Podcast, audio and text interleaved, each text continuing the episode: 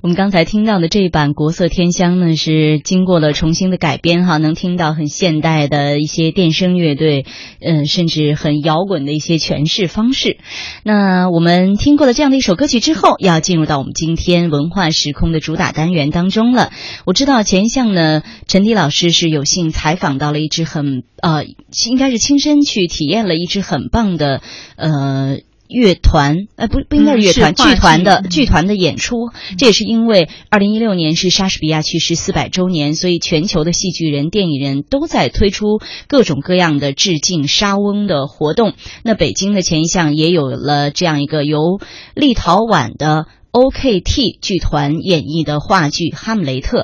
呃，陈老师是去现场看了是吗？嗯，就在上周五的晚上。哦，那你是采访到了这支剧团的？嗯，不是，我是采访了身边的观众。嗯、哦，对、嗯，主要是想要通过观众的眼睛去看一看大家对于这种古老的戏剧的理解程度，因为毕竟是西方的文化，东方人要去呃理解它的内涵，要去感受它带来的一些呃信息的话，是不是会有一些难度？嗯。其实柳鑫在这里用古老似乎是不是很恰当，因为虽然莎士比亚的这个呃哈姆雷特呢，它已经是诞生了四百多年了，对，但是呢呃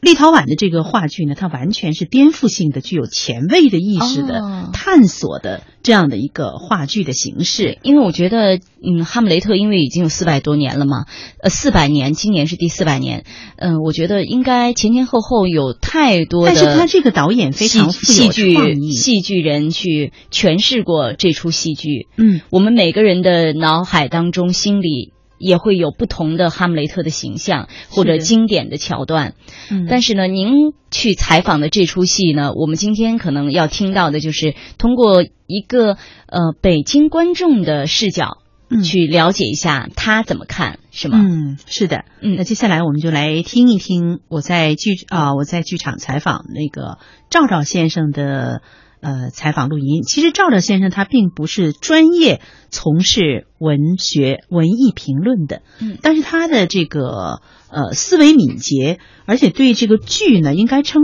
称为是发烧友比较合适，嗯，所以他对剧情啊、对这个表演啊，以及对这个导演的构思啊都了如指掌。好，嗯、我们来透视能力，我们来分享一下。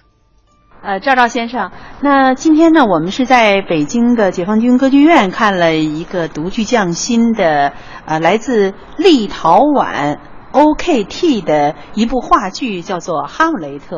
那我们知道，今年呢是纪念莎士比亚逝世四百周年，所以全世界可以说都掀起了这种莎翁热哈。那今天你看了这部话剧以后，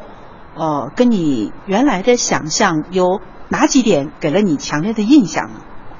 呃，这部剧呢，给我的感觉就是震撼。呃，何出此言呢？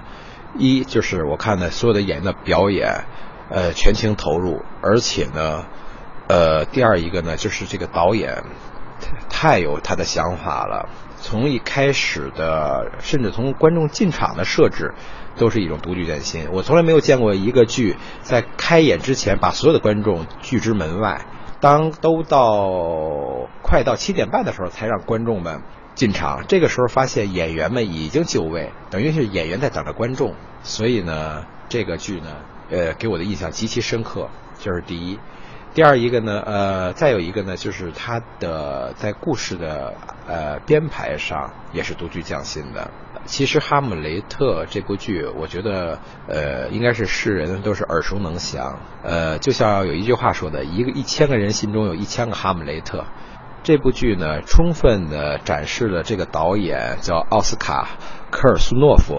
这个天才导演的他的构思和他的天赋。他把他的思想和他对哈姆雷特的呃领悟重新解构一番。给我们的这种感觉是好像是在看哈姆雷特，又好像不是在看哈姆雷特，非常有意思。好像是把观众带到了原剧当中哈，然后走进了莎士比亚的那个哈姆雷特那个剧情当中，但是你又觉得这些演员穿的是现代服装，好像不是原来我们看到的英国拍的一个电影奥利弗演的这个王子复仇记那里边的穿着古典的服装啊，然后展现他原来莎士比亚原作的剧情。今天我们看到的又不是，所以它有一些颠覆性的啊、呃，在剧情方面，在这个表演形式上有些颠覆性的动作。呃，是的，这我觉得也是现在戏剧的现在一个风潮，就是不拘泥于当时的具体的历史年代和历史当时的那个呃人物的造型特征，完全是以现代的装束演绎一个流传已久的经典名著。像在这部戏中，您看到了，呃，大臣拿起了手机。卫兵们跳起了 disco 啊，所以呢，这个都是有颠覆性的。同时呢，剧中人物呢，又让你感觉呢，他的确就是在重新让你呃回味莎翁的名剧《哈姆雷特》。呃，我觉得这也是一种现在的这个戏剧，无论是欧洲也好，还是现在国内也好，都是一种风潮，呃，不拘泥于形式。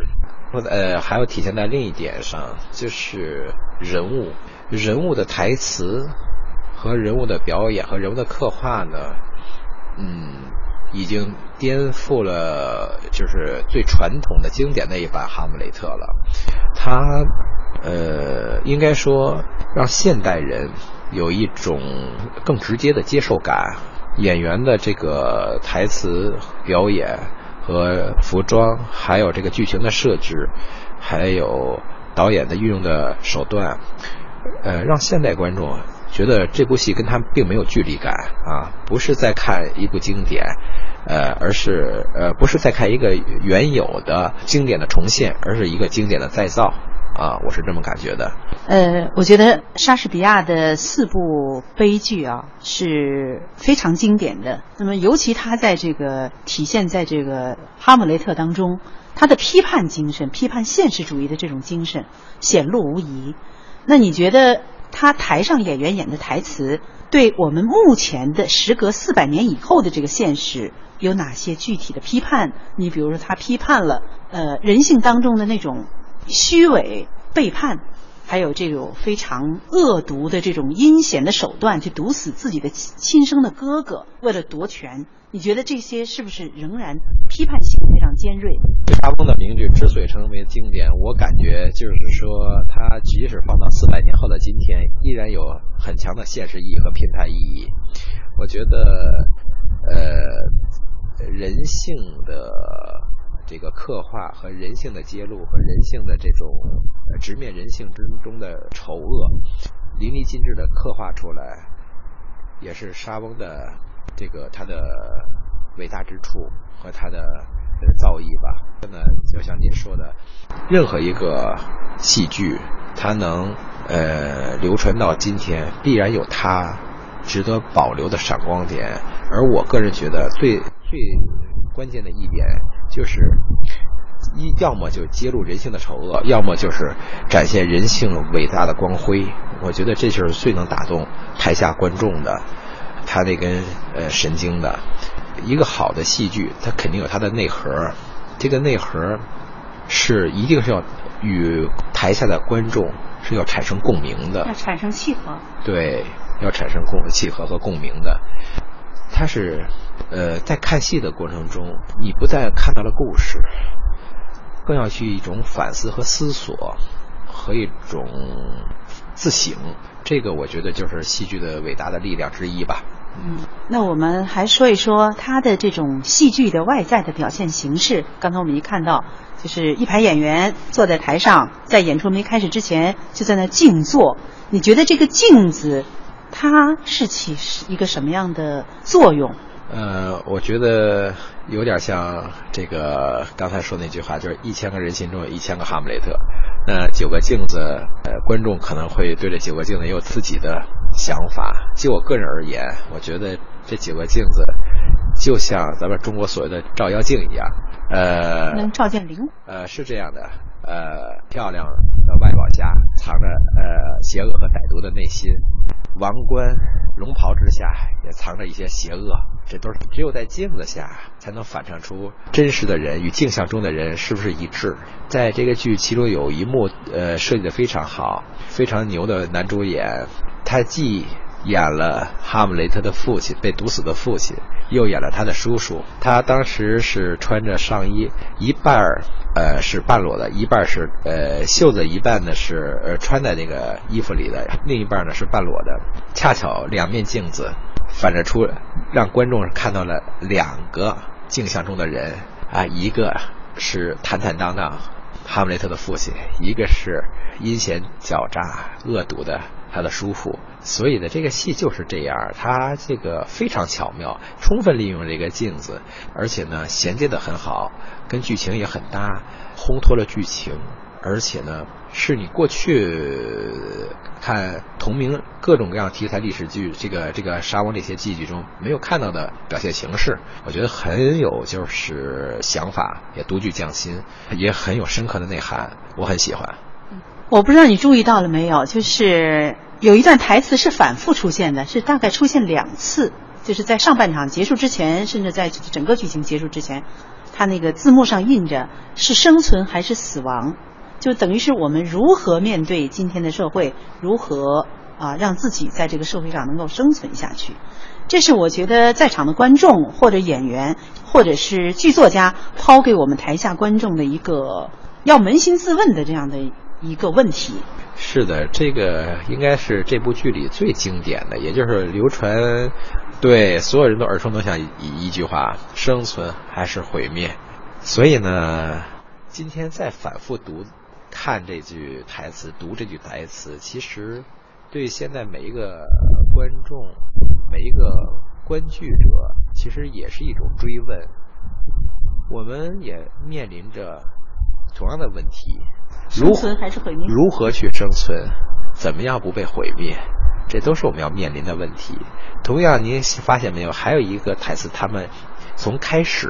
到结束经常在用这个台词，也很有震撼力，就是我是谁。每个演员都在从小声的嘀咕我是谁我是谁，到最后到暴躁的大声嘶吼我是谁我是谁。这是一个情绪的渐进，但是我更看到的不是表演上的情绪渐进，而是是一种反问自己，反问镜中人的自己，你到底是谁？你到底是一个善良的人还是一个邪恶的人？你到底是追求光明的人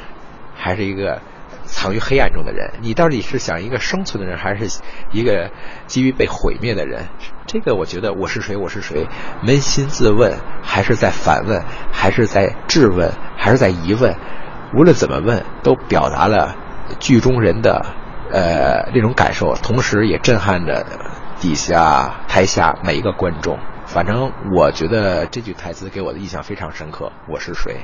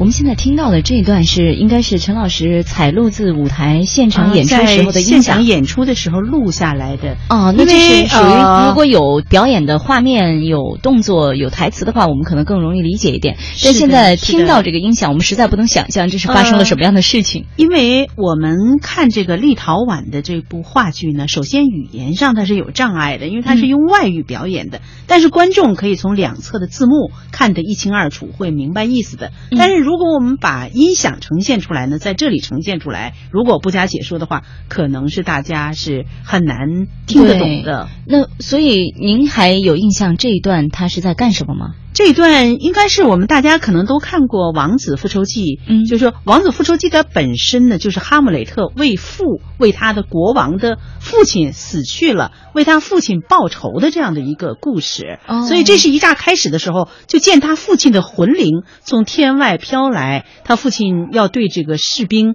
呃，就是他家过去的卫兵要说一些真话，说我是怎么死的，所以这是鬼魂的这样的一个声音。啊，我听的，我觉得就应该是鬼魂吧。好，我们继续来分享。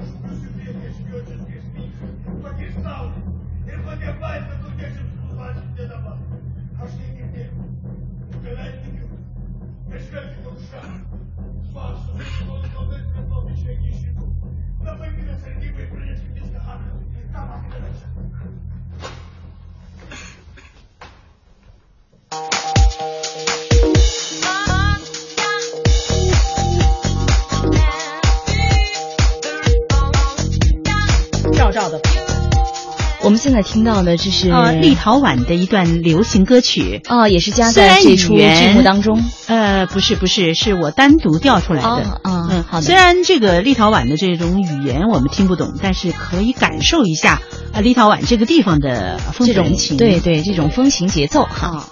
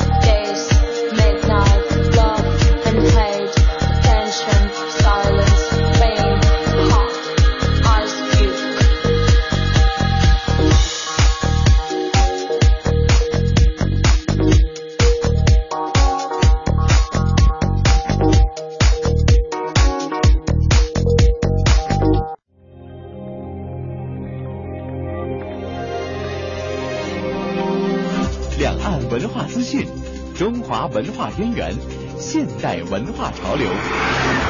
欢迎走进文化时空。我们说这部剧呢，它其实导演的手法是独具匠心的，呃，是非常具有冲击力的，非常具有颠覆性的。但实际上，它的台词和它的剧情几乎是还是体现原作啊、哦。嗯，这点你怎么看？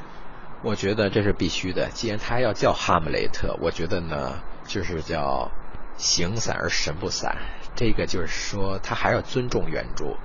但是呢，他有他的想法。我觉得呢，这也是一种向沙王的致敬。呃，同时呢，我也很喜欢这种有自己重新解构、有自己呃有自己的这种。呃，重新的这种反思和自己的这种思考编排而来的这种名剧，它带着强烈的导演和编剧的呃个人的想法和诉求，和他的追求，和他的对戏剧的这种呃理解和把握。我觉得这部《哈姆雷特》就像我刚才所说的，你观众拿到呃演出票时候进着剧场，绝对不会想到是看到这种表演形式的，但是看完之后觉得哦，这还就是哈姆雷特。嗯，尤其是在最后一幕啊，就是台上我感觉他是那种就是用另外一种手法把这个阴险的、善良的、正直的、什么丑恶的把它定格，然后呢并没有像过去我们看到的电影里面具体的说哪一个剧中人是死了还是怎么怎么着的，就是说他把他用一种非常模糊的这种概念去把它在一瞬间定格，大家也都能理解。是的，他在这个环节的编排上他有他的想法。按理说按照原著说那个死亡是有先后顺序的，首先是那个大臣是吧被杀死完之后，包括奥菲利亚，包括他叔父，包括他的母亲，包括哈姆雷特，是一个一个。可是在这部戏中基本集集中在呃一个画面一对集中在一个一个段段落之中，所以在这个段落之中大家的死亡真是用血浆造出来的，当时很有震撼力。它这个体现了这个剧的这种直面直面一切，就用它当然是呃人造鲜血了，就是可能是一种红色的涂料也好，假血浆也好，但是太有震撼力了，所有的人基本都沾满了血浆啊，带引号的血浆，所以让人看的很有这种震撼力。所以他这个表现就是说，而且他有他的想法，比如说他的母亲吻了一下骷髅，代表了就被毒死了，而哈姆雷特他用他的血浆涂在自己身上，去碰到了他的叔父，让他的叔父也是满脸血浆。呃，我觉得这是绝对有导演在自己的用意的。呃，所以这些死亡的桥段的编排，我觉得是有创新的，或者说是有他的导演的这个思考的。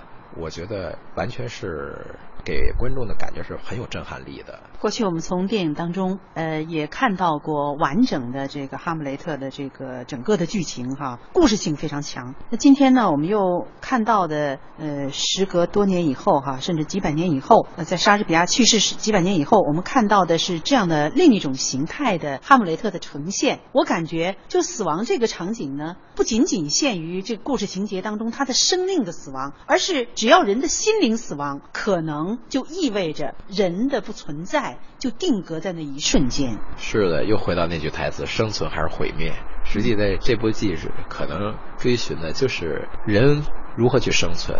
又为何而毁灭啊！在这部剧中每个人的生与死都向观众表达了他的前因和后果。呃，有的比如像他的叔父的死亡，哈姆雷特死亡，就是说关于生存和毁灭，既是流传这部戏中一直流传几百年最深刻的一个一句名言和台词，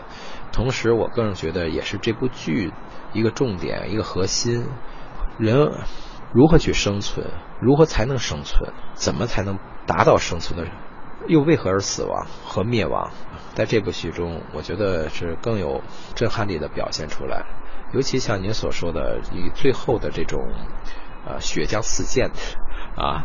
什么骷髅呃与骷髅之吻，你可以用这种呃语言表达，这种表现形式非常的直白。骷髅嘛，就本身代表一个一具死死代表了它的就是死亡的一个符号，血浆也跟死亡是这个也是密不可分的，他用这两个符号结束了所有的人，所以我觉得呃很给力很给力啊、呃，我觉得很到位。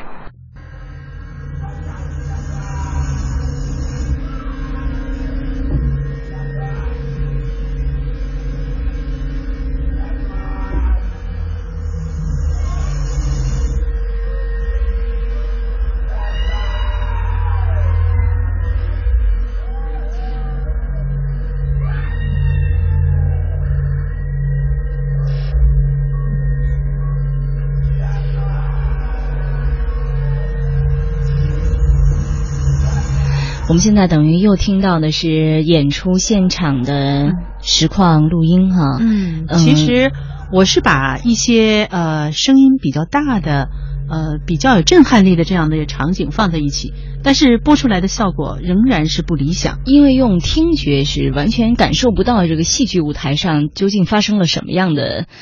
这些故事。嗯、是的，所以你听，我们现在听到的这一段，呃，对。我们这一段好像是剧里面的一个音乐的片段。嗯，我觉得呢，我们分享这样的呃演出话剧演出的现场，不如呢在这儿我看到陈迪老师还为大家特别准备的是柴可夫斯基作曲的《哈姆雷特幻想曲》的序曲，我们不妨来分享这样的一段作品。好的，好的，嗯、接下来我们就来分享柴可夫斯基作曲的管弦乐。啊、呃，《哈姆雷特幻想曲》。好，我们一起来分享这首作品。那我们现在听到的呢，就是柴可夫斯基作曲的《哈姆雷特幻想曲》序曲。